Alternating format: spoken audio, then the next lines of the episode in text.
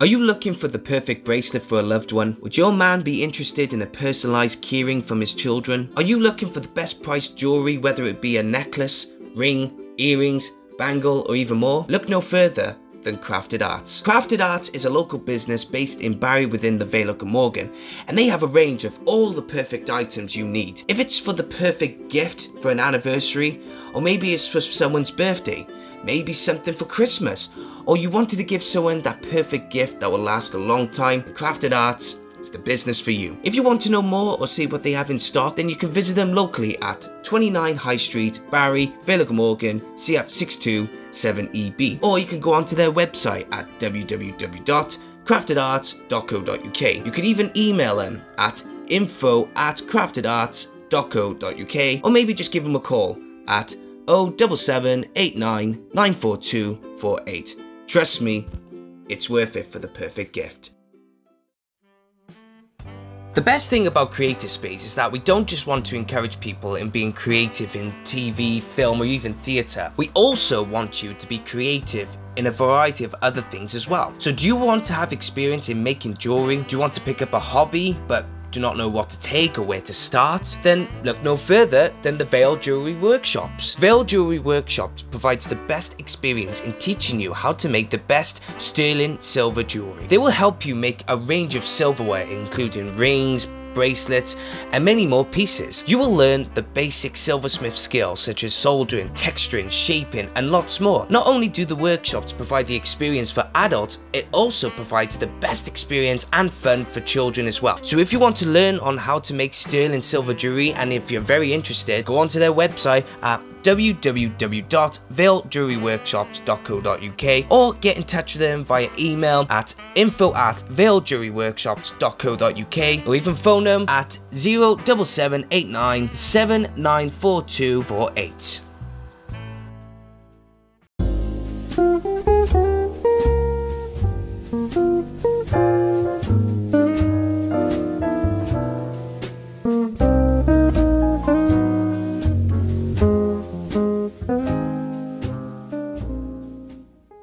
Guys, how are you? Welcome to Creative Space Podcast. And this episode today, I've brought my friend along with me, Chris England, to talk about one thing and one thing only, and that is Doctor Who.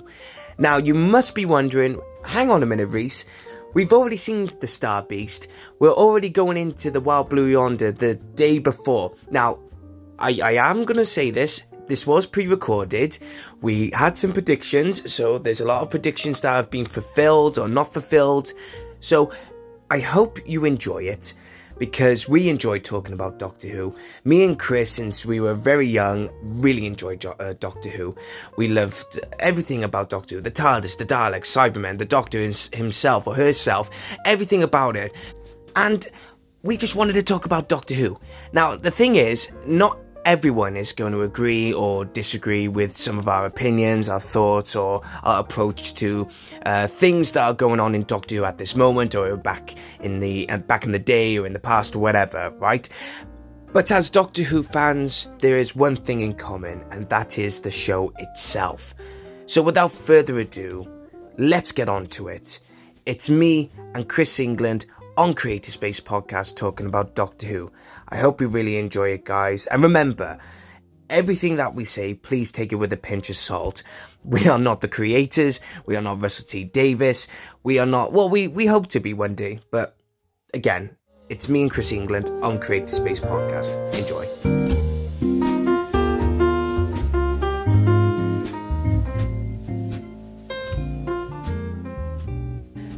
You know what? It's been a long, long time since I've had someone sat in front of me just talk about everything, but this is a very special episode. Chris England, my friend. Hello, fellow Whovians. fellow Whovians. Now, you're reading the title correctly. We are two big, big Doctor Who fans.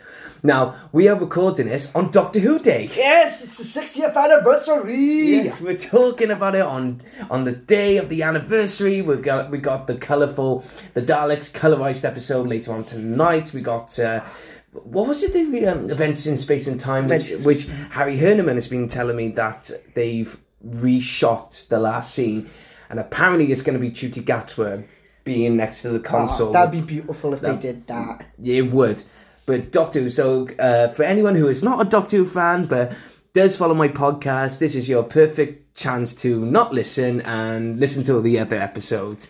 L- love, like, share my channels. But for now, I do apologise. But anyone who is a big Doctor Who fan, enjoy this one. So, of course, we, we got to talk about our love for Doctor Who. Our, our love for Doctor Who goes way, way, way back, you know, when we were kids.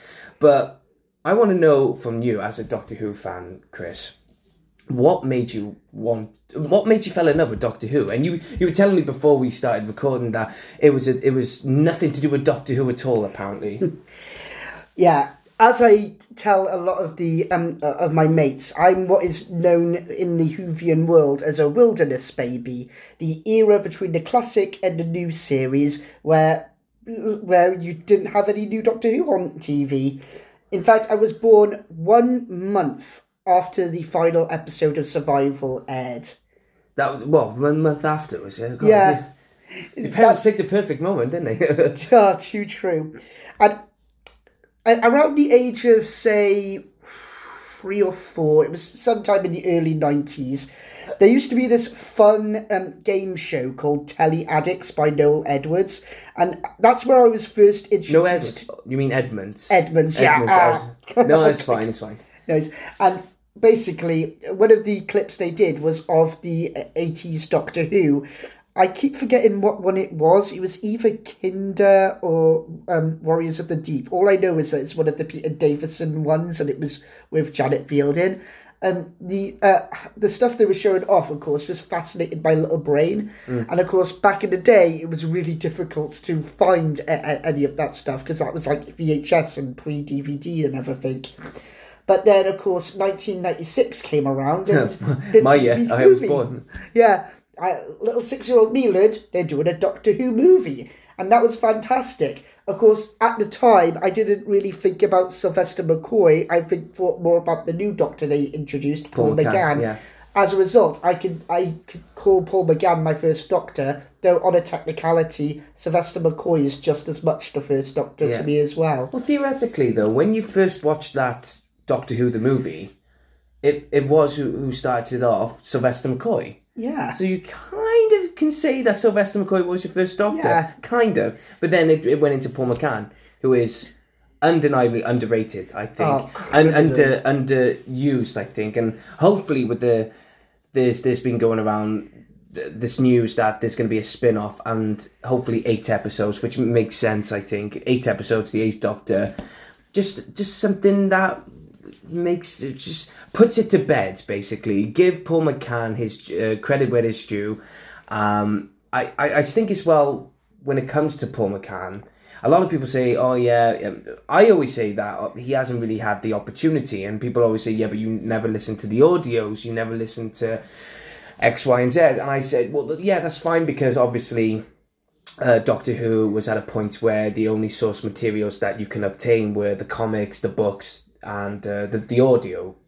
And uh, fair play to Paul McGann, he trooped it on and was like, "Yeah, I'll do him, no problem," because he is the Doctor. Oh, yeah. And I think still the longest running Doctor. I am. I'm. I've had loads of debates about that. Loads of debates about that. Uh, because obviously with Tom Baker being the, the longest in TV, I'm thinking, yeah, but in general, Paul McGann is because there was a huge gap with uh, Paul McGann and Christopher Eccleston, and then obviously a, a bit of a gap when you know when Sylvester McCoy started, but then when he had to regenerate, I always felt like, well, that that is it. You know, he's done as a Doctor. He will always be the Doctor. So let me ask you this, right? Sticking on to the spin-off for Paul McGann, Paul McGann's Doctor. Now I got it down here as um, what we do as showrunners, right? Now we could talk about the, the, the current run, the current ones in a moment, but in terms of the spin-off, if you're in charge of writing the Eighth Doctor's story arc or storylines, as you say, what would it be? What would you love to see depicted in that uh, in that moment? Oh, that's a difficult one to say. Coming from the one who's mostly known him through the audios and that, I always loved the stuff they did on there when they did the anti-time arc, the divergent arc, and everything. Personally, I'd love to bring back some of the companions from those audios. They have been canonized thanks to Steven Moffat, a good chunk of them. And basically, I would just throw throw in some um, new adventures, new ideas, and being the hardcore one that I am, I always like to try and bring bring extended lore into the um into the main TV series. Like I would love to see um characters like the Vortisaurs or the Viyrans appear uh, uh, on TV because they're just fascinating ideas. These ideas of these ancient pterodactyl-like creatures soaring through the time stream, or these mysterious android-like be- beings that are always trying to stop the latest plague going around. Yeah, yeah. Did you would would you bring in uh, the classic villains, obviously like the Daleks, the Cybermen, or um, the Time Lords? Would you bring in any of those? ca- Not cl- yeah, the classic monsters, the classic villains, or the classic characters. Would you do that? Oh, I would. I would definitely bring in the Daleks because, come on, who doesn't like a good Dalek? Yeah, and who, who, who wouldn't? But, not in there. But would would in you bring in classic. Um, Because this is the thing about the the the Doctor, especially Paul McGann's Doctor. You can have that uh, freedom to go. Well, we obviously um, Paul McGann regenerated into John Hurt, and then John Hurt's War Doctor saw those type of Daleks that we know today. But you can still balance it out between that. Oh yeah, how they how they've gone from the classic into the modern ones that we know and love. Um, the Cybermen, if they were to bring him back, I, I don't know because I think that would be too much. If, if it was if it was eight episodes, it would be too much. But if they were to bring the the Cybermen back, I would assume that they would have a classic look to them. I it's got to be classic looks. I would go with the 80s classic because, personally, my favourite Cybermen design is the 80s classic. There's just something about the look, the silver chin that moves when they're talking, and. No offense to Nick Briggs, I love his voice as the Daleks, but for me, David Banks will always be the voice of the Cybermen, Mm, yeah. particularly the Cyber Leader. Ever since Earthshock, that bit where he's just going, destroy them, destroy them at once. Yeah. It's just like, oh, so good. Do you think they it added more uh, human like to that? I, I, even though the Cybermen are not human, they're obviously cybergenetic. They're humans that were cybernetically enhanced and and dist- well, basically manipulated and everything. But do you think that it offered that more tone, that uh, human-like tone? Yeah. That's Resemblance, what I that was explained, good. Yeah. I, I do like that because it does show off what they used to be. They Yeah. used to be these Mondasian humanoids, and now, um, uh, um, and then when it just shows like where they've been cyberized and everything, it's Yeah. such a terrifying thing. Do you, do you think as well in in obviously still carrying on with the uh, Paul McGann uh, story arc? Do you think that in two things, one we should be introducing, or whoever is going to be in charge? I know Russell T Davies might, but then he might give it to someone to go right. I'll write the first episode, now lead the way. Um, do you think they will introduce new monsters that will plant the seeds for the future for Doctor to use? Do you think they will do that? I think that would be an interesting idea if they introduced new um, uh, uh, designs and that. Yeah. Yeah, and do you think they should have, in your honest opinion, do you think they should have a the Eighth Doctor meeting his future self? I always love um, multiple Doctor storylines. I always have. Like one of my favourite um, ones they did um, with the Eighth Doctor was, um, ironically, ten years ago, the fiftieth audio, like at the end, because I loved um, him bantering with the Fourth Doctor. What was that one then? Light at the End was a 50th anniversary audio. It basically had all of the classic Doctors together because the Master had teamed up with a group of weapons manufacturers. I keep forgetting their, their name for them. But basically, he set up a trap that would cause the TARDIS um, and the Doctor to no longer exist. Oh wow! Yeah. See, this is why I need to start listening to the audios because uh, they sound. But but this is what I mean though with the audios because not many people. I know that we, we're in a. Well, I mean, look at us now. We're talking. We're podcasting. Too true. Right, too true. But at the height of the podcasting now, we should be listening to more audios. But do you think back then, obviously when you were growing up, I, I don't know, I was born in 1996 and I'd never really listened to any audio dramas, you know, I wasn't that particular type of person. So do you think that um, there is a justification that there should be an Eighth Doctor stories for television because that way then people can follow it more easily, do you think? I think you, yeah, I, I agree with it because there's so many stories you could tell with the Eighth Doctor as well. Yeah. And considering the change of um, oh, what I'm trying to say, I'm trying to say the considering the build up to what was the new series Time War and where he was at the beginning of the TV movie. There's just so much you can do Yeah, with these because yeah, because at the end of the day, you know, it, his age. I know. I mean, he looks good for his sixties. oh, it's great. Yeah, In, in all fairness, he looks great for his sixties, and um, you can, like you said, you could do so much with it, and it's not as if to say, "Oh yeah, we're following him off from here." It's like there he is. You know, this is what, and I think that's what people would love. To, they just go, we just want to see him in action, see him, not listen and imagine things, but you know, see him in action, and that's what we love. You know, that's what we love to see. So now you've said you were introduced in that way on a Noel Edmonds show. Mine was pretty simple. Um, I did not know, and it, it- you must have been buzzing when you heard that uh, that there was a revival coming. There was Christopher Eccleston, Eccleston was gonna make an appearance, who I think is a very underrated Doctor as well criminally. criminally underrated. Um, and I'll get I'll, I'll get onto him in a moment. However, when I was I was at my cousin's house and I was completely oblivious to Doctor Who. I did not know the hype. I was not at all interested until until um, my cousin's uh, their mum who is also another cousin of mine, um, she said Doctor Who's on, and they just ran into the t- uh, to the living room, and I was like, "Oh, what's what's going on here?" And the Doctor dances with the uh, the gas mask zombies Yes. one there, and I was like, "What's this?" And my, my cousin Lucy and Leisha, they they said, "Oh, this is Doctor Who, Rhys. This is um, this is really good." And I was like, "Oh," so I started watching it, and I shat me pants. I was like, "Oh my Yes. god!" And then and then I watched the following episode, which was Boomtown, which introduced me to this um, to the theme. Um, and obviously, I was really proud because they they they set it in Cardiff, so I was like, "Oh my god!" You know. And then I watched um, uh, uh, Bad Wolf: The Parting of the Ways, and was it a double episode? Yeah, it was a two-parter, Parting of the So um, Parting yeah. of the Ways and yeah, Bad Wolf and Parting. Oh, it was Ways, Bad yeah. Wolf, yeah, yeah.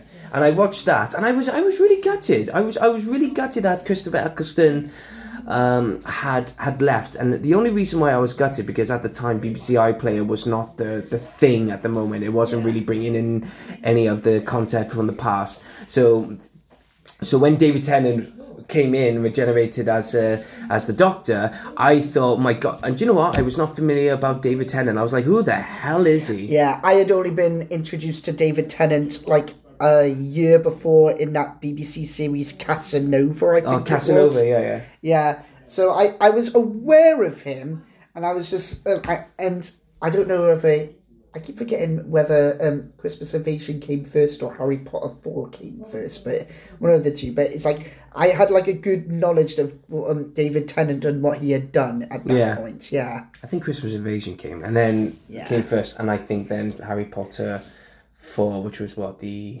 Goblet of Fire. yeah. my Goblet- personal favorite of the Harry Potter ones. Do you know the reason why Goblet of Fire, apart from Prison of Azkaban, uh, and this is about Doctor Who people, not about Harry mm-hmm. Potter, but the mm-hmm. reason why I, I enjoy Prison, Prison of Azkaban, it took a different route. It took a, a very horrifying horror route, and it took, you know, a, a more. I, I I just love Gary Oldman as Sirius Black. I just absolutely adore him in that. Um, and the reason why Goblet of Fire is another one is because of David Tennant. Yeah, And and the thing is, he was only in it for what, like about ten minutes. ten minutes. Yeah, Yeah, and he had such a profound eff- effect. He had the most important, effective character. Yeah. And Brendan Gleeson as well. We all love a good Brendan Because Gleeson. of course. Yeah. Yeah.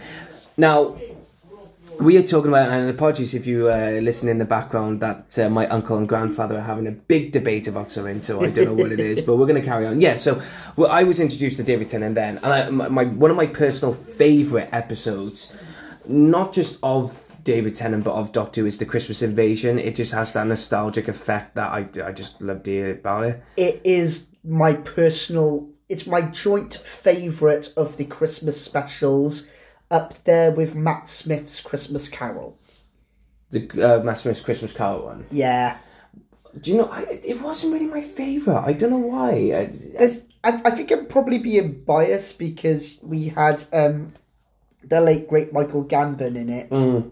yeah and Katherine Jenkins was in it. oh yeah Uh, well, she makes everything gold in my opinion I don't know. The, I just, I, to be perfectly honest with you, I don't have any fond memories of Matt Smith's or even Peter Capaldi's, apart from Twice Upon a Time, because I, I really liked that David Bradley was brought in Yeah. to play to play the First Doctor, which he deserved He, he without a shadow of a doubt.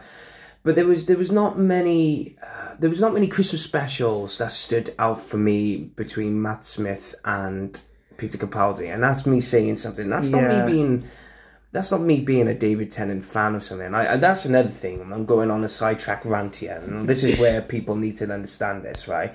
If you're a Doctor Who fan like us, we will go. I mean, I'm going to go in depth now of how I got into Doctor Who a little bit more, but a lot of people say, "Oh, I stopped watching it when David Tennant left," and it's like, "Well, you're, you're not a Doctor Who fan then." I'm sorry, you're not. Um, you're you're a David Tennant fan. You watched it purely for David Tennant, which is fine.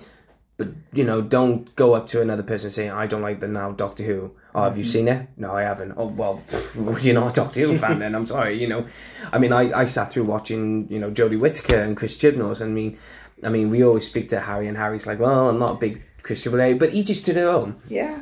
So, um, but I always have Christmas Invasion, The Runaway Bride, uh, The Voyage of the Damned. No, Yeah. no, Voyage of the Damned. Yeah. yeah, Voyage of the Damned, and, And- um, The End of Time. All the, all And the, next Doctor. The next Doctor, yeah, yeah, yeah. The, the next Doctor, I just. I, that's not my favorite, but I, I will remember the David Tennant episodes more than I remember the Ma- the Matt Uh, Smith and Peter Capaldi ones. And ironically, there's no Christmas specials with the Jodie Whittaker, but I still enjoyed the New Year's specials with the Yeah. Daleks. I thought there was there was something. I'll give Chris Chibnall credit. I, I really liked how he tried to experiment with the Daleks in what in terms of the storytelling, but uh, but he's not one of my favorite yeah. storytellers. Yeah, say, say what you will about Chris Chibnall, he did make the Daleks more of a threat again. Yeah. Apologies, Moffat, but you put one too many jokes in it at times to try and make it a threat. Yeah, I, I don't know. There was something about um, if it, it's like as a showrunner, you have that added responsibility of you've got to make these characters more uh, dynamic, or you've got to make them bold, you've got to make them dashing or whatever, and and it's like with the Daleks. A lot of people are getting fed up with the Daleks because they're being overused or they're not being used, and it's a it's a very catch twenty two situa- situation with the Doctor Who fans. You either want to, you don't want to. And if I was in charge of Doctor Who, and this is the thing, we're, we're fans of Doctor Who, so we love to talk about it. And this is not, it, it won't happen. Well, it may happen. I don't know. Never know. But Yeah. it, it's it's just if I was in charge in the first seat, and I, if I was to come in my first series, I do what Russell T Davies is doing. Just won't add in the Daleks whatsoever. No. Just just give it, just give them time and build them up. You know? Exactly. Bring back the um, menace of the Daleks, in my opinion. Like, build it up in the background. Yeah. Like, they, there's a new power, a new regime rising. Yeah. Yeah. And it's like, oh, what's this new power regime? And you don't find out until the second series where it's, oh my god, it's the Exactly. Daleks.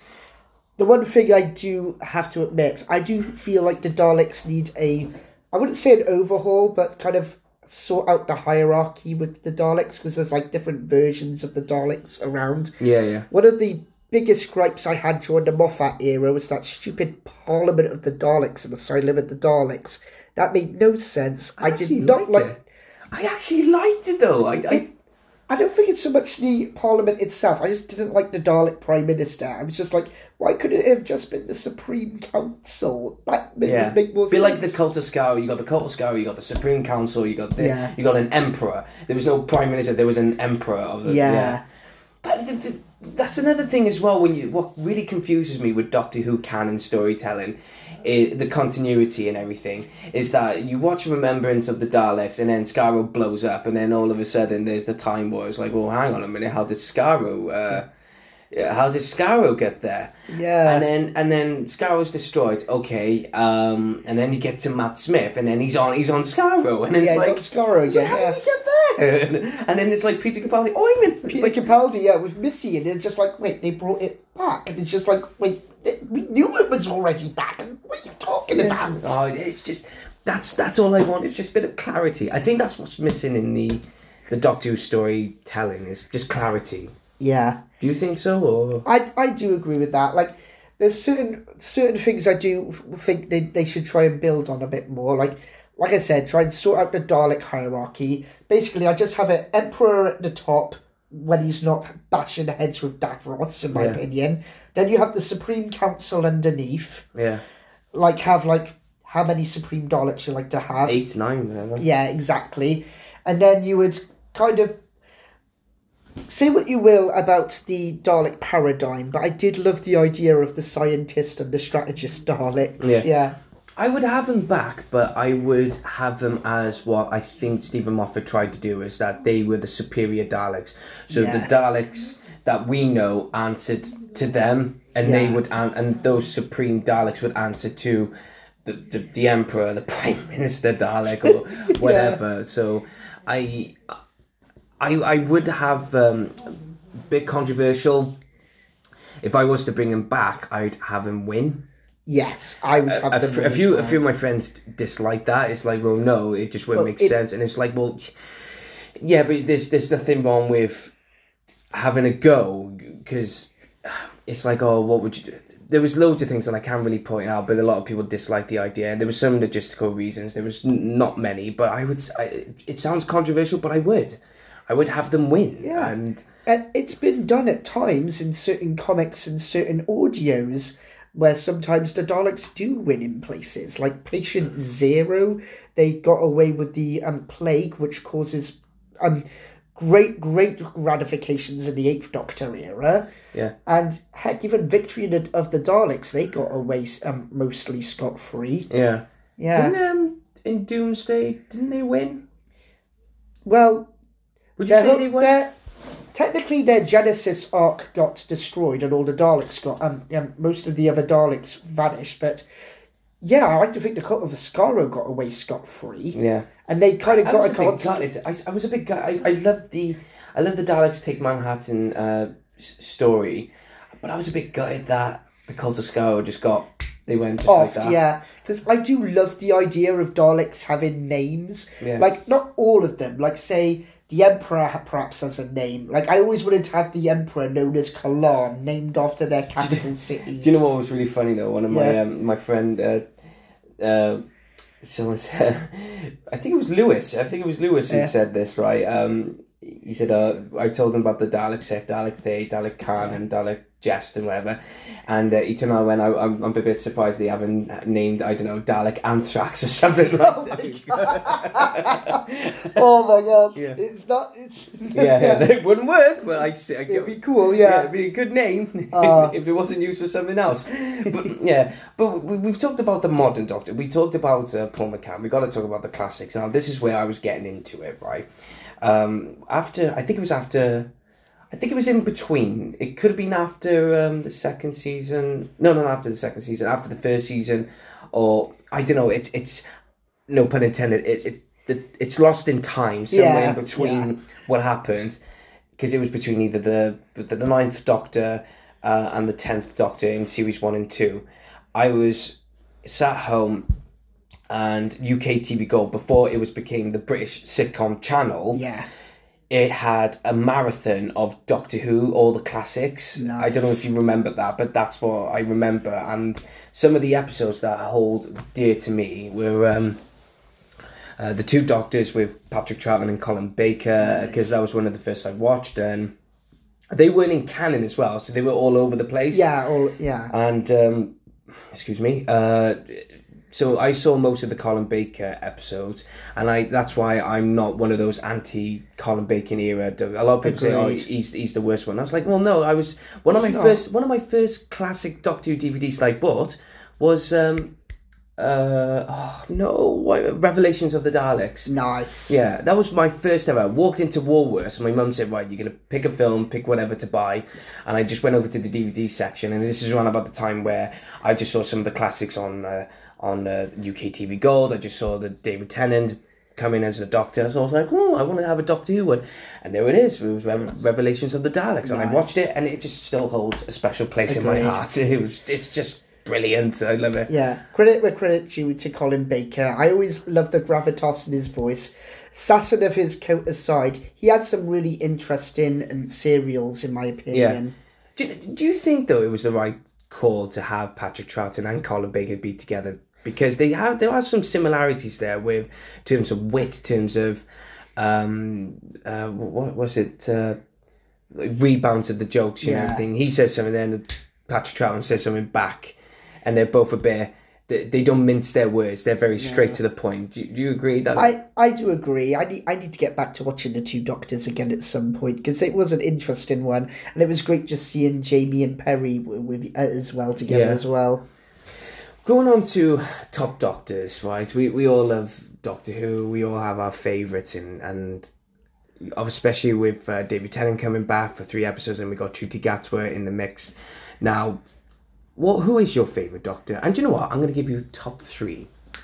Top three. Well, in that case, well, at the top, I always say my first Doctor, Paul McGann. He, he always speaks to me so well, and I always loved some of the audios that he had as well. Um, from there, I'd probably go with. Well, my favourite from the classic series will always be Peter Davison, and the Mm. reason is threefold. Number one, I love Nyssa and Tegan, Mm. such a great ones. I always loved his run-ins with Anthony Ainley's Master Mm. because they played off each other so well. And in my opinion, Peter Davison had some of the best episodes of the, of the classic series. For example, Earthshock always left left me in tears the first time I saw Mm. it. Um, I always enjoy the Black Guardian trilogy. Mm. Five Doctors, the very first classic um, serial I ever watched, will always have a special place in my heart. And to this day, Caves of Androzani is the best regeneration episode. Yeah, they always say it's one of the best Doctor Who episodes ever. And right, and they, they're right to do so, because it's such a bleak serial. Yeah, I think um, Mr. TARDIS Review said it best. He's like, the Doctor That's- is on a planet that no one wants, that, no, that he shouldn't be in. Yeah. I think it was Mr. Uh, Doc- Is he the one that um, he does like our our documentation of Yes. each era? Yes, because I was watching that. That's the reason why I said it, it's been considered one of the best. And um, my top three, right? It Oh, I will- did- haven't done my third one. oh, yet. sorry, sorry. No worries, no worries. I thought you yeah, said- the third one, in my opinion, from the new series, it's Matt Smith, and it's mainly because of Series 5, which, in my opinion, is my favourite season of the new series, because I just love the Crack in Time arc. Yeah, yeah, yeah.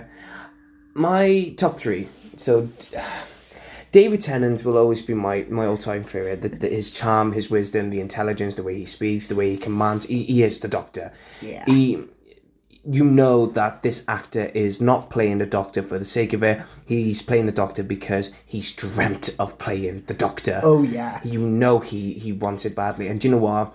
Every time, every time I watch that Doctor Who TARDIS review one where they talk about he talks about um, David Tennant's era, and it says when that seven year seven year old was watching I don't know Tom Baker or something like that, he knew he wanted to be the Doctor, and it's like I was like I just want to you just want to go back in time and tell that kid.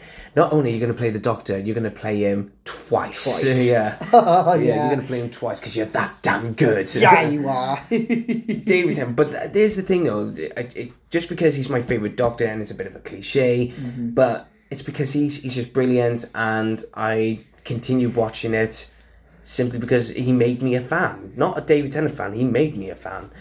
So that's my number one. Number two, I had the honor of meeting him, Sylvester McCoy. yeah. Sylvester McCoy. There was some Times champion. times champion. He was just I don't know. There was something about him that made me look relate to him. Maybe because he was bubbliness, his clumsiness, and his uh, little his little charm to it. I, Oh, I yeah. love I love the great um the greatest show in the galaxy. I love the Remembrance of the Daleks. I love the Silver Nemesis. I love Battlefield. Battlefield where I thought Brigadier was going to die. I was like, oh my no. god, no! And um, I love the Curse of Fenric. Yes. Uh, I love Survival. Do you know what? All my favourite stories are in Sylvester McCoy's era. And every time, oh, Delta and the Bannermen, which is filmed in Barry. Yes. yeah. yeah. Um, there's, there's something I don't know what it is about uh, Sylvester McCoy, even Colin Baker's Yeah. um, uh, uh, stories, but there's something nostalgic about them. I don't know what it is, but there's something nostalgic. Yeah, for, for me, because I love Sylvester McCoy's era, I think it's the music tracks by, I keep forgetting what the guy's name was, Linkara was saying it on his review earlier, Dominic McCulloch, I think it was called. I'll have to look it up later. But I loved the soundtracks in the 80s as well Hmm. because they just played with the synthesizers and the guitar riffs at times. Yeah. It was just so great. Yeah, so that's Sylvester McCoy is um, my number two, and number three. Uh, you may be surprised, you may not be surprised. Uh, Patrick Troughton. Ah, famous for the base under siege Yeah. stories. He's he's one of my favourites. Um, one of the first stories that I was introduced to Patrick Troughton was the uh, the Tomb of the Cybermen. Yes. Uh, I loved the Ice Warrior stories. I loved Invasion. Um, My I personal favourite, Yeah. Invasion. I I I was introduced very young to Patrick Troughton, and there was just something about Patrick Troughton then, a bit like Sylvester McCoy and David Tennant, where it, it, he spoke to me. It's something that re- resonated. Maybe it's because I'm very. Um, I don't mince my words, so I'm like, oh yeah, you better do this, and I was like, oh my god, I got it from Patrick Troughton. I did, yeah. and the thing about Patrick Troughton, he was ahead of his time He was. it was I, I don't know if you watched the homemade video um, when they were interviewing him in America. I don't think this was the one where um, he was. It's not the one where before he died. It was. I think it was one of the trips. Bef- you know, before, and he was talking about. He was asked about how what the Doctor is and everything, and he turned around and said he could be a man, could be a woman. He was so far ahead of his He time, yeah. and the way he went in depth about the characters, like, oh my god, this guy knows Doctor Who. Yeah, this guy does. knows Doctor Who inside and out. There's no go two ways about it. He is the Doctor. True. Yeah, and those are my top three. Yeah. And if someone said, "Oh, if, if you," I I would love to see Reece Shearsmith play the second Doctor. And uh, a lot of people may be surprised about how come we didn't say Tom Baker, how come we didn't say Jon Pertwee. They're all brilliant in their own way, but there's there's probably someone there's probably a doctor for someone that will speak to them. It could be T- uh, Tom Baker, it could be Peter Davison. I I mean, if I had to pick the top five, Peter Davison would be in it, and Colin Baker would be in it. Too true. Are you looking for the perfect bracelet for a loved one? Would your man be interested in a personalized keyring from his children? Are you looking for the best priced jewelry, whether it be a necklace, ring, earrings, bangle, or even more? Look no further than Crafted Arts. Crafted Arts is a local business based in Barry within the Vale of Glamorgan, and they have a range of all the perfect items you need. If it's for the perfect gift for an anniversary, or maybe it's for someone's birthday, maybe something for Christmas, or you wanted to give someone that perfect gift that will last a long time, Crafted Arts is the business for you. If you want to know more or see what they have in stock, then you can visit them locally at 29 High Street, Barry, Vale Morgan, CF627EB. E Or you can go onto their website at www.craftedarts.co.uk. You could even email them at info at craftedarts.co.uk or maybe just give them a call at 07789 Trust me, it's worth it for the perfect gift. The best thing about Creative Space is that we don't just want to encourage people in being creative in TV, film, or even theatre. We also want you to be creative in a variety of other things as well. So, do you want to have experience in making jewelry? Do you want to pick up a hobby but do not know what to take or where to start? Then look no further than the Veil Jewelry Workshops. Veil Jewelry Workshops provides the best experience in teaching you how to make the best sterling silver jewelry. They will help you make a range of silverware, including rings, bracelets, and many more pieces. You will learn the basic silversmith skills such as soldering, texturing, shaping, and lots more. Not only do the workshops provide the experience for adults, it also provides the best experience and fun for children as well. So if you want to learn on how to make sterling silver jewelry, and if you're very interested, go onto their website at www.veiljewelryworkshops.co.uk or get in touch with them via email at info at veiljewelryworkshops.co.uk or even phone them at 07789 794248. We're going to get down controversial now. Hmm. A bit controversial. Here we go. And, and talk about Chris Chibnall and talk about Jodie Whittaker's era of Doctor go. Who because a lot of people are so excited. I- I say a lot of people. There is a, a part of the Doctor Who community that loves the fact that that is no more, that is no more, and there's a, another part that really liked Chris Chibnall, really liked Jodie Whittaker. Um, what is your take as a fan? As far as the Chibnall era goes, I was I was pretty interested um, when they revealed Jodie Whittaker as the Doctor because I've seen a few um, uh, bits of her in Broadchurch and everything, and I thought she could pull it off. And I don't know why she always gave me Romana vibes when I first saw her, so she's like, okay, we're off to a good start. That being said, the Chibnall era. What really annoys me about the Chibnall era is how fast paced the plots can be at times, or how sometimes some stuff can just easily just be forgotten. Yeah. It didn't help that we um, had what was basically the um, Fifth Doctor, uh, early Fifth Doctor era problem at the time when there was like one too many companions. Yeah. And the biggest problem I found is like most of um, I think I got it from Yaz and at the most. It's like some of them just didn't have a really good character arc. Graham had a really good one in the very first season where he's trying to adjust to a life without his wife. And I did love um, uh, um, Dan um, Dan Bishop with um, his little run with trying to get to see his girlfriend. John Bishop, know. Yeah, John Bishop. Playing Dan. Yeah, Dan. Yeah. that was a good one. Yeah, I didn't like um who was was it Ryan? Was it uh, what was the other? Ryan Sinclair. Yeah, I didn't like him. He was just boring. He was boring, and it, And the way he reacted, he was like, "Oh my god!" It was so dry. yeah, No, I, I just I, I thought, "Oh my god, get rid of him." And yeah, I liked Graham. I thought there was going to be some conflict between him, Graham, and the Doctor because of the. Obviously, Graham was a little bit older, but I, yeah, I thought there'd be two. Um, Yasmin, I liked, but she, I, I liked to a certain point. I felt like she knew more than the the Jodie Whittaker's doctor knew more. yeah. She was more advanced. Uh, a lot of people probably say, "Leave Yasmin alone," or "You leave Jodie." It's, it's not. Yeah. It's not bashing. It's just I There could have been. I felt more. so yeah, I felt so sorry for Jodie Whittaker because her her letdown was the writing. Yeah, The writing, Chris Chibnall just did. My opinion, it's it, ah, it, it is probably bashing Chris Chibnall, so I do apologise who to those Doctor Who fans who like Chris Chibnall, and fair enough, each each is to their own. But I just didn't think he was a good showrunner. no, He just the way he handled it, and because I think a lot of people say, "Oh, it was Steven Moffat that started off the the depth, um, the depth of Doctor Who." Because, I mean, at the time of Chris Chibnall's uh, reign as the the showrunner, if you think about it, a lot of people were worried that Doctor Who was going to get cancelled because a lot of the hate was going towards that show, saying Yeah. well, this didn't don't make any sense, and he became his own enemy. yeah. He kind He of. slagged off John Nathan Turner Yeah, he live on himself in the television, foot. and it's like, well, mate, the, the things you're talking about, you're doing exactly the same, Same thing. thing, yeah. So, And I couldn't. And yeah, here, here for me is where we start talking about the one overarching story that he was doing, the Timeless Child arc. When it was first um, introduced, what that was all about, all I was just like, dude, you're taking the Cartmel Master Plan and trying to screw around with it. yeah, Yeah. I, I, uh, did, did you like it?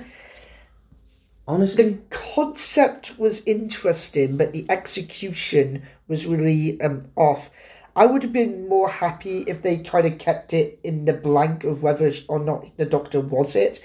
Because one thing they could have played with was everyone knows from the extended lore that Rassilon created the Matrix. So you could always say that Rassilon was making stuff up or making an abbreviated version of events.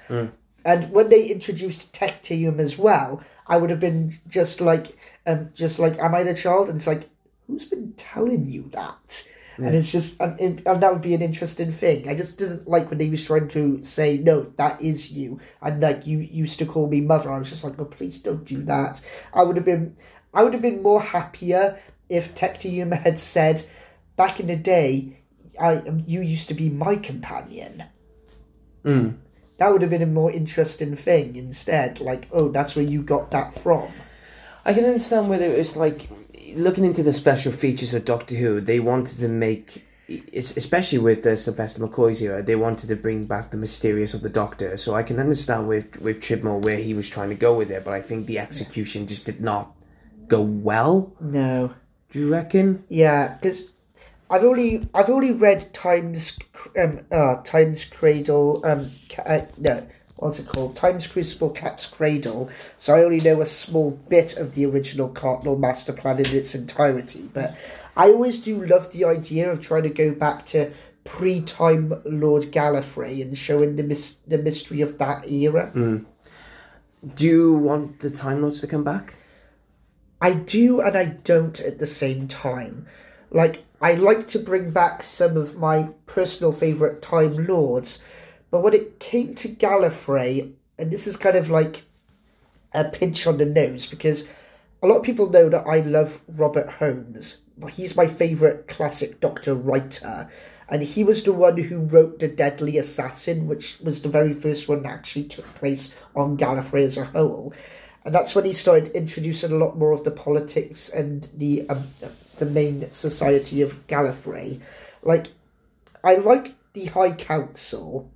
I liked the founding members and all that. I was never a big fan of the Celestial Intervention Agency and the way they tried to get around the hmm. whole on intervention thing. Yeah. As far as Time Lords go, always bring back the Master because, well, the Master's the Master. Would As you far want? as, I want Sacha Dhawan back. yeah, bring back Sacha Dhawan. Give him another run. He, he, in my opinion, he has the makings of being a great multi-doctor master, like the way Anthony Ainley was. In my opinion, and the best thing is he's so John Simm had that the capability at that because obviously he was he was brought back in uh, Peter Capaldi because I think that for the first time ever they had a multi-master story, and I was really yeah that was one of my favorite. It's like the thing about Steven Moffat is at the time when he was showrunner, I didn't like him. Uh, I didn't like him. I didn't like the way he, he used Alex um, Kingston with River Song a lot. Uh, Yeah. and I don't know. I think he, maybe that's just me. uh, Maybe that was, but then I look back now. I think actually no, I like the River Song story arc. It, it, it sounds good. If I'm not going to like it now, I'll probably like it in five years or something like that. Yeah. Um, but yeah, going back on the, the Masters, I, I, I just I felt like the one of the only good things about Chris Chibnall's, in my opinion, one of the good things that Chris Chibnall did was brought in Sacha Dhawan as the Master because he was, he was so good. Anything he was brought in, even in the worst storylines, even the time he started, gold, he yeah. made it cut. It was like, oh my god, he's Yeah. he's, he's carrying it. Yeah, and as far as other Time Lords go as well, yes, I want to see Susan Foreman return. Mainly so Carole Ann Ford can have her own regeneration episode. Yeah. She's long overdue for that. I would love to see Romana return. She was one of my favourite um, companions of the Fourth Doctor Yeah. era. And as far as other villainous Time Lords go, I love the monk. You could just bring him back as a regular nuisance. He's not the master. He's not out to conquer the universe. He just wants to try and change things to something he thinks is a lot more better. And the thing is, as well, you can just say I because he was left, he was left in a certain time period, and you can uh, you can justify that saying he's wasted three regenerations on planet Earth because of you. There's a story arc right there. Yeah. Um, the Rani, I'd like to like to see. You could do so much with the Rani. Considering that her two episodes, my biggest nitpicks are what Pip and Jane Baker did in those stories. Mainly, they're the masters of always. Tr- um, they were the ones that always made gobbledygook over the science stuff. Don't believe me? Watch Timon and Rani. Some of the gobbledygook in that episode just goes ugh. Yeah. And I want to see Omega return. To Oh me, he's God, the yeah. true Time Lord founder. Rassilon may have set the laws, Tecteun may have given us the regeneration, but Omega, he gave us the legit Eye of Harmony. Hmm. He's the one who made time travel possible. Yeah. And he is such a tragic character with the Do you know what? antimatter I'm universe. putting you on the spot now, Chris. Yeah? I am putting you on the spot. Go How would it. you bring it back? Here we go. Well, you can have it. You can have it. He's still trapped in the Omega universe, and Yeah, but when he you still has Peter Davison's form.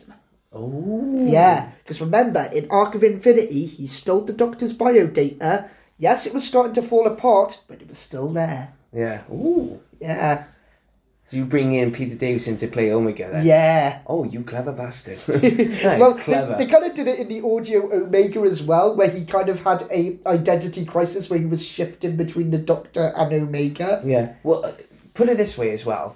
If if Peter Davison was Peter Davison, if, if you were to bring him up, but obviously you you like to see a regeneration. Everyone likes to see a regeneration. yeah. Who would you pick as your Omega? Oh, that's a difficult one.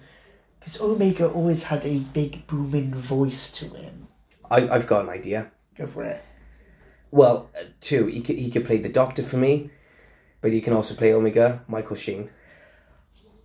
Oh yeah, yes, Michael Sheen. Yeah, Oh. and it, it would just work so well because he, he would be perfect as the Doctor, and I think it's long overdue now for a Welsh actor to play the Oh, Doctor. yeah. we've already had we've had how many Scottish actors? We've now three. Yeah. We've had Sylvester McCoy, we've had David Tennant, we've had Peter Capaldi, which I love. I, I love Oh, Peter yeah. Capaldi as well.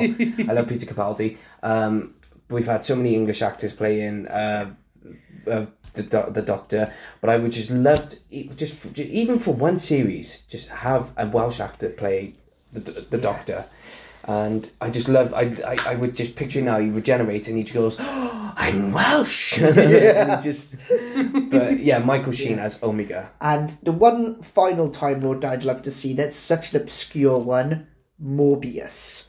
Mm. Time Lord of the first rank who turned himself into a conqueror. But didn't he have like a body of a weird? It's like a It's it's because his body got destroyed by the Sisterhood of Karn, and his cult decided to put him in th- that stupid Frankenstein body. Yeah. Did There's so much I would, because that's one of the things that I would have done as a showrunner, have a Time Lord themed episode um, story arc where you have twelve episodes. I know they're doing what eight or nine episodes for Ncuti Gatwa's series. Mm-hmm. They're doing eight or nine, but if I was given maybe just say 11, 10 or eleven episodes, right, each episode would feature a Time Lord, and at the very end, no, but at the very end, right, there would be a big Time Lord civil war. Oh, I, that's what I would love to see.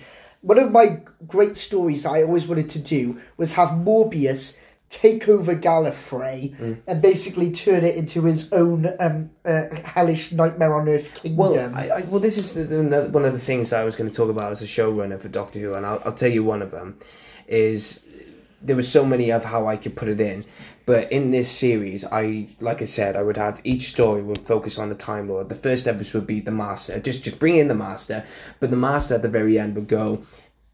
Uh, I didn't blow up Gallifrey, you know, the, what you saw was, and I would insult the audience a bit, you know, it, it would probably get shot in the foot by, because of it, but I would say, yeah, I, I didn't blow up Gallifrey. That Gallifrey that you saw, that was just another alternate universe. Yeah. And the thing is about Gallifrey, there's only one Gallifrey.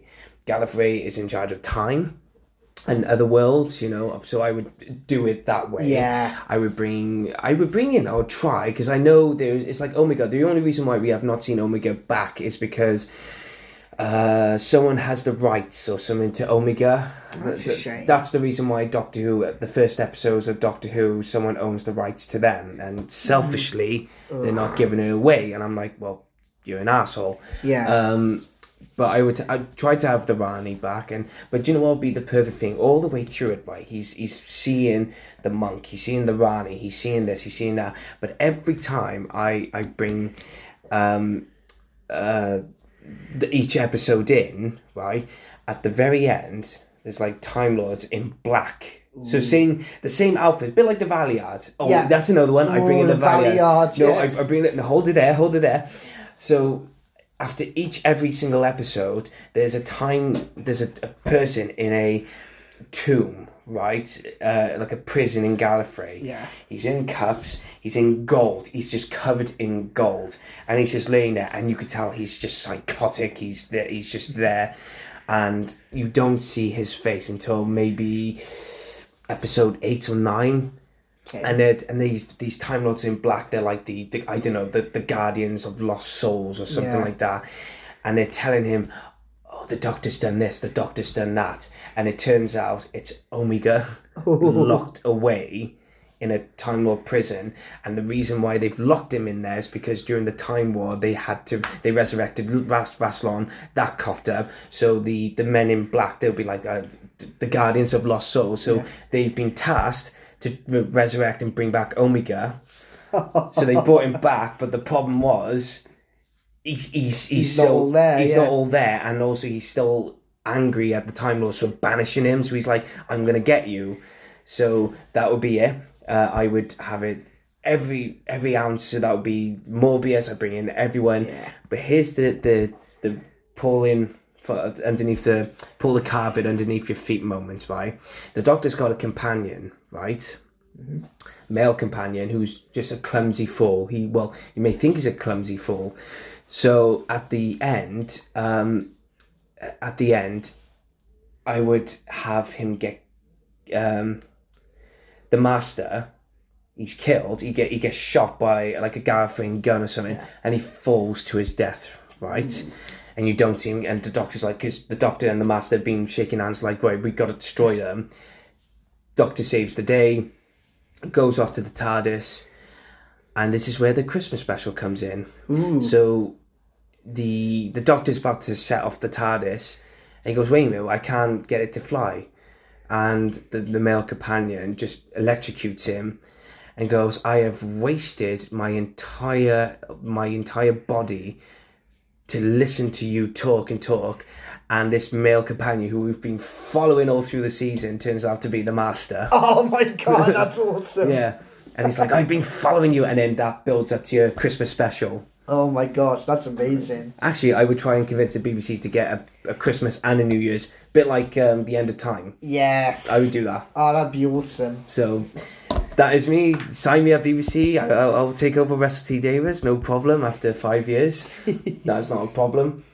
Um, but I'd love to bring back some of those time lords. I would bring back Gallifrey, Yeah. but the way I do it is how the classics would do it. Every now and then. every now and then, don't make like it. so say constant. say you've done so say someone did um uh i don't know nine series or something like that right in the last nine series doesn't matter how many um writers or showrunners you've got maybe bring back gallifrey nine series three stories Yeah, that's enough and just just let them be and let be for a bit. yeah because i really enjoyed it when they came back in the end of time it's like for gallifrey for victory the end of Yeah. time itself And I loved when they kind of brought it back for, for the 50th 10 years ago. I honestly thought it was going to be like this slow burn to a return to Gallifrey. Yeah. Like, I honestly thought it was going to be like, oh, they're not going to do this now for another five or six seasons or something.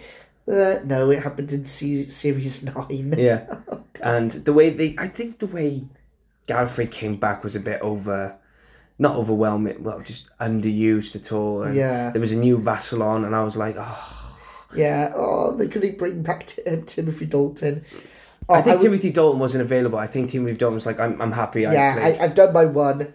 yeah. I would have loved to have seen them bring Richard Armitage in because he I, have you heard the audios? Richard him in it? Armitage as Russell. Oh my god. Yeah. Do you know what? That would be a great Omega as well. Yeah, too true. Because Uh, he's great as the voice of Rassilon in the Yeah. audios. Luke Evans, I would have, Oh yes, but mainly either Luke Evans or Michael Sheen. yeah, It's got to be someone with a menacing, menacing look to them. agreed. So, of course, Doctor Who Day, David Tennant's return, Catherine Tate's return, Big Russ's return, and the only thing I only have a problem is he got he's got Davros walking now, and and then we're not going to go into that because It it's, it's a very touchy one, yeah. it's a touchy subject, but. Uh, I've, I, I keep telling myself it, it's a prequel, it's a prequel, it's a prequel. So Yeah, it, it's it's pre-accident Davros in my opinion. Yeah. That's all I say about it. I'm saying it about myself, and I keep saying so a lot. So I'm going to be I'll wait until his next appearance to say anything on Yeah. the matter. saying we'll cross that bridge when we get to it. We all know David Tennant's going to be brilliant. We all know the band is going to be getting back together. I'm more looking forward to Neil Patrick Harris as uh, the toy maker. Yeah, same here. One of the most obscure characters of the first Doctor era, and has some interesting um, bits of lore in the extended um, verse. Yeah. Um, do you think they will kill the toy maker off? Because I I read yeah. So I read that he can die. Yeah, He- he's a centuries centuries. He's older than the Doctor. yeah. In, in the extended lore, the um, toy maker is what's known as the Crystal Guardian. He's like one of the guardians of time, like the White and Black Guardian. So he's like he's the guardian of dreams. So yeah, again, he's older than the Wait a minute, Guardian of Dreams. Then, so that means was Toby Jones uh, the uh, the toy Knows, maker? maybe. Was he? Oh, Could could be, yeah. But yeah, like he's one. He's one of the guardians of like what was like the sixth dimension, the sixfold gods they're Yeah. called. So yeah, yeah, they're above and beyond Time Lords. They can shut down the TARDIS with a thought. Yeah. Yeah. Like, yep, done. Because that's what could could happen in the. Cause Yeah. If you notice in the trailers, the TARDIS just runs away. runs away. Yeah, Yeah. and yeah, that makes sense considering it's just like yeah, these beings are beyond us. Yeah. yeah. I don't think he's gonna be killed or anything. I think like the original, the Doctor's gonna like try and beat him at his own game. That's what I think this is. It's a, it's just another one of those toy makers like. In Would the words like- of Jigsaw, I want to play a game. Yeah. Would you like after this episode? Would you like to see? I, I know we're jumping the gun a bit because we haven't seen the giggle because it's called the giggle. Yeah. Uh, but would you like to see Neil Patrick Harris come back as a recurring toy maker? Or would you see different actors play the toy maker? Or? I, I think we'll see other actors play the toy maker because it has been explained as well that the Guardians can change their form as well. So if the toy maker is anything like that, he probably would do that as well. Yeah. What do you think on Ncuti Gatwa being the Doctor? I'm pretty want- interested. yeah. Like being a TV extra, I was on set with him on Sex Education. Oh my god! Don't start with. Oh my god! I know it's it, it it's a story I don't need to go into, Yeah. but from what I've seen and that, I think he's going to make a really interesting Doctor. Yeah. What, what what kind of Doctor do you think he'll be? Um, it's a difficult one to say because we've only seen one particular clip where he's just saying, "Can someone tell me what the hell is going on?" Yeah, but what in your in your uh, fantasy booking? Let's see, how do you think? And the way he's dressed as well, the way it don't bother me. I I love I love the kilt, man. I'm thinking, man, he is bossing the kilt. yeah, it is. Um, what do you, what type of doctor do you think it is? Because I reckon Ncuti Gatwa going to be that particular doctor where he's been there and done that Agreed. in in, the, in the sense that like he's just he just knows he's going to be that. I think that mature doctor. A lot of people think because you know you got oh, I think you got some of these people who are. Um, who are just assuming that oh my god he's going to be the, the the gay doctor or anything like that and I'm like no he's not going to be like, that Nothing that mundane. I think No. it's going to be more on the line. Yeah, I do believe he's going to be like a mature doctor. I think he's going to be stemming between the lines, and this is an odd comparison between Jon Pertwee and Sylvester McCoy, where it's like he's straight narrow to earth. It's like a very proactive doctor. I, I, I agree with you there I just look forward to seeing what he can do Yeah. Do you do you um have an issue? I don't particularly, but do you have an issue where Russell T Davies said, "Oh yeah, it's going to be called Series One or Season One"? Um, I'm hit and miss with it. Like I, I still consider it to be the next season anyway. Yeah. So if he's gonna take take it back to basics, I heck they could have done that with series ten when they called the episode the pilot. Yeah. do you, I I just don't know with um with uh, when it comes to costumes, right? We are familiar with each Doctor with their own costume. Now, my opinion with the costume making is is like look at um, David Tennant. He had the similar suits but in different color. Matt Smith had the same look but in different colors and way, but you could tell it was still. Yeah. Peter Capaldi, he was just all over the place. With Jodie Whittaker, she had the same. Same, yeah. But I'm seeing Ncuti Gatwa in so many costumes, so many designs. I'm like, uh, I I just don't want.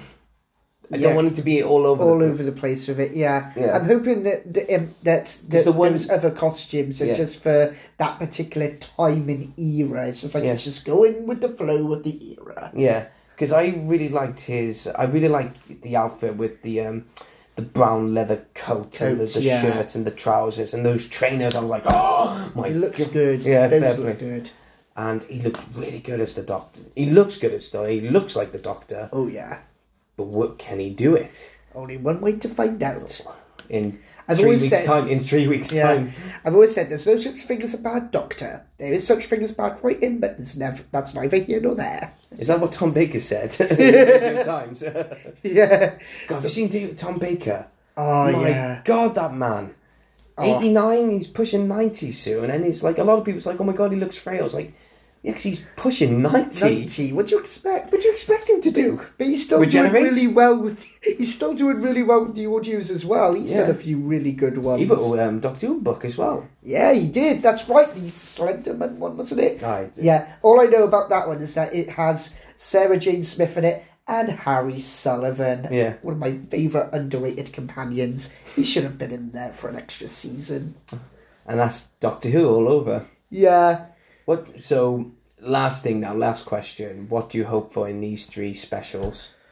Well, that's a difficult one. With, with the first one, the Star Beast, I'm guessing it's going to be basically the adaptation of Alan Moore's one. He's already said that. Russell T Davies already said that on BBC One. that- Yeah, so which I like. I like that that he's he's. This is one of the reasons why I'm always giving Russell T Davies the opportunity, the, the chance to bring it because. Uh, Right, I'll, I'll, I'll, I'll say this now, and I'm not for or against it. I'm just a bit. Uh, he's talked about. He went on Doctor Who Unleashed and talking about the, the children need special and saying that oh we can't have Davros in a wheelchair now. It's like well no, I, I his I the idea and the way he's approached it I disagree with, but fair. But this is Russell T Davies. I know he will do justice because. But then again, there- there's the, we always talk about Russell T Davies as this perfect showrunner, right? But keep in mind, we, we saw some we had some Stinkers. odd ones, yeah. yeah. And Fear, um, what was it? Uh, Love and Monsters. yeah, Love and Monsters, yeah. Um, what's the one? Fear her? Not fear. yeah, her? Fear Her, yeah. Yeah. And personally, I was never a big fan of how he did his take on story arcs because his were always just like throwing a name or something throughout certain episodes. Like you'd have Bad Wolf mentioned every so often, or the Torchwood Institute. In my opinion, the best um, story arc he did was the Mister Saxon um, story arc. That confused me.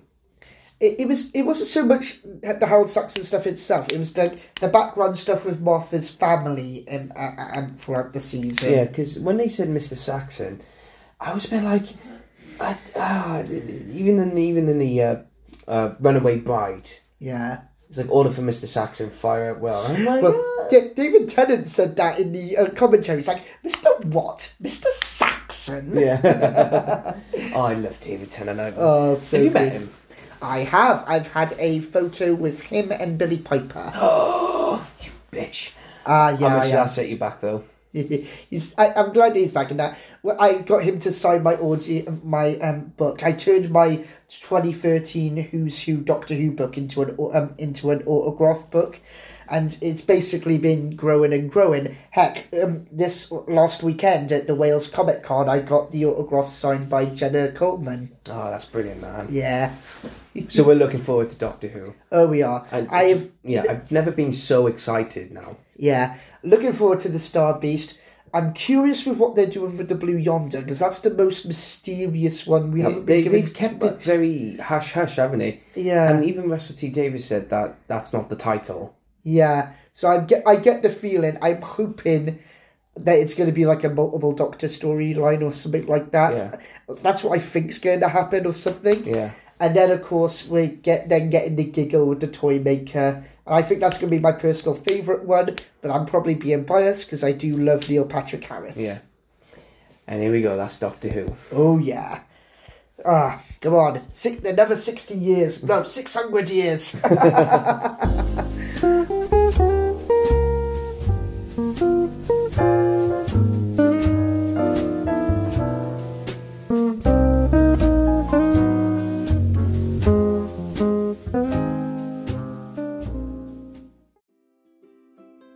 Are you looking for the perfect bracelet for a loved one? Would your man be interested in a personalized keyring from his children? Are you looking for the best priced jewelry, whether it be a necklace, ring, earrings, bangle, or even more? Look no further than Crafted Arts. Crafted Arts is a local business based in Barry within the Vale of Glamorgan, and they have a range of all the perfect items you need. If it's for the perfect gift for an anniversary, or maybe it's for someone's birthday, maybe something for Christmas, or you wanted to give someone that perfect gift that will last a long time, Crafted Arts is the business for you. If you want to know more or see what they have in stock, then you can visit them locally at 29 High Street, Barry, Vale of Glamorgan, CF627EB, or you can go onto their website at www.craftedarts.co.uk. You could even email them at info at craftedarts.co.uk, or maybe just give them a call at 07789 Trust me, it's worth it for the perfect gift. The best thing about Creative Space is that we don't just want to encourage people in being creative in TV, film, or even theatre. We also want you to be creative in a variety of other things as well. So, do you want to have experience in making jewelry? Do you want to pick up a hobby but do not know what to take or where to start, then look no further than the Veil Jewelry Workshops. Veil Jewelry Workshops provides the best experience in teaching you how to make the best sterling silver jewelry. They will help you make a range of silverware including rings, bracelets, and many more pieces. You will learn the basic silversmith skills such as soldering, texturing, shaping, and lots more. Not only do the workshops provide the experience for adults, it also provides the best experience and fun for children as well. So if you want to learn on how to make sterling silver jewelry and if you're very interested, go onto their website at www.veiljewelryworkshops.co.uk or get in touch with them via email at info at or even phone them at 07789 794248.